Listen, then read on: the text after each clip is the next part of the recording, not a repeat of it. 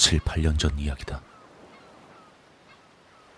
난 케이세 연선 근처 야스갯벌 주변에서 살고 있었다.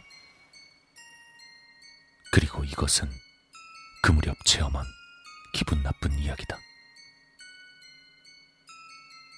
그날은 직장 회식 때문에 집에 돌아오는 게 늦어진 터였다. 막차를 타고 귀갓길에 올랐다. 역에서 집까진 자전거를 타고 돌아간다. 평소 다니는 출근길은 갯벌 옆 산책길이었다. 당연히 그날도 평소처럼 그 길을 따라 집으로 향하고 있었다. 그 산책길 도중엔 초등학교가 하나 있고 그 맞은편 위치에 벤치가 하나 있다. 그날은 마침 기분이 꽤 좋았기에 난 쥐기도 오르겠다. 거기서 담배 한 대를 피기로 하고 벤치에 걸터 앉았다. 늦여름이었다. 그렇다고 해도 낮엔 한여름과 다를 바 없이 더웠고 밤에도 그 불쾌한 더위의 여운이 넘치도록 남아 있었다.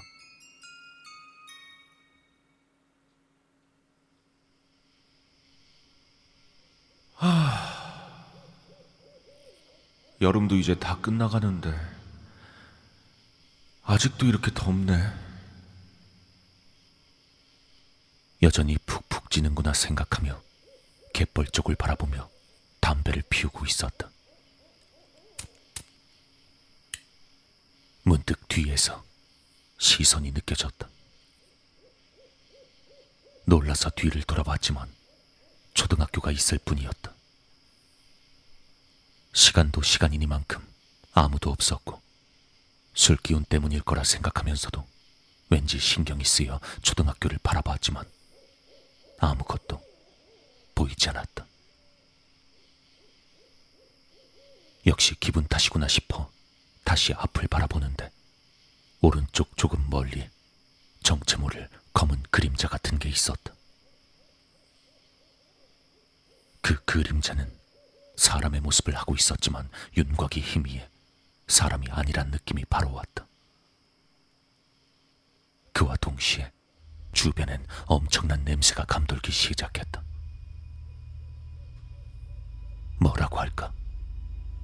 썩은 물에서 나는 구역질 나는 냄새가. 게다가 그 그림자는 서서히 나에게 다가오고 있었다. 공포와 혼란 때문에 굳어 있었지만 손에 들고 있던 담뱃재가 허벅지 위에 떨어져 정신을 차릴 수 있었다. 뭐가 뭔진 모르겠지만 어쨌든 이 녀석은 위험해 보였다. 그 생각에 자전거도 내팽겨 쳐버리고 쏜살같이 도망쳤다. 불빛을 찾아 한참을 달리다 근처 편의점에 뛰어들어 한숨을 돌릴 수 있었다. 어떻게 잘 도망친 것인지 그날은 그 후 아무 일 없이 지나갔다. 다음 날 사실은 가기 싫었지만 늦잠을 잔 탓에 어젯밤 그 산책길을 지나 역으로 향했다. 어젯밤은 그저 술에 취해 이상한 꿈을 꾼 거라 스스로를 달래면서 그리고 그 벤치 앞에 다다랐다. 거기엔 내 자전거 아니 그것 같아 보이는 무언가가 널브러져 있었다. 제조사 마크나 스티커는 분명히 봤던 기억이 있지만 진흙인지 썩은 흙인지 모를 것으로 잔뜩 뒤덮여 역겨운 냄새를 풍기고 있었다. 게다가 마치 썩어버린 것처럼 군데군데가 녹이 슬고 구멍까지 뻥뻥 뚫려 있었다. 아끼던 자전거의 흉측한 모습과 이른 아침부터 맡은 고약한 냄새에 영 기분이 아니었지만 어쨌든 일터로 향했다. 그리고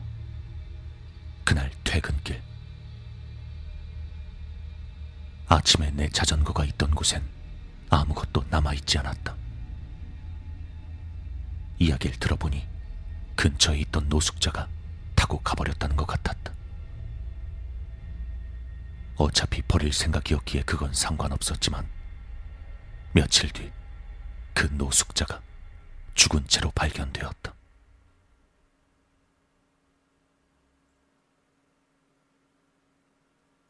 갯벌에서 조금 떨어진 공원에서 죽어 있었지만 그 모습이 괴이했다고 한다. 진흙인지 썩은 흙인지 모를 것이 범벅되어 끔찍한 악취를 풍기고 있었다고. 사인은 익사였다. 그 공원엔 그가 익사를 할 만한 그 어떤 시설도 없었다. 난 그 이야기를 듣고 소름이 끼쳐왔다. 그날 밤 그 자리에선 어떻게든 도망쳤지만 남겨져 있던 내 자전거. 그 자전거는 어디로 사라진 걸까? 노숙자는 그 자전거를 탔기 때문에 죽은 걸까? 그렇다면 애시당초 내가 봤던 것은 무엇이었을까?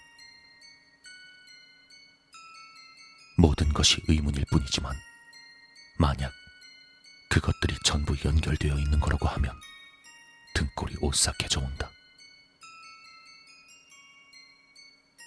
그 이후 나는 통근할 때 기차를 타게 되었다.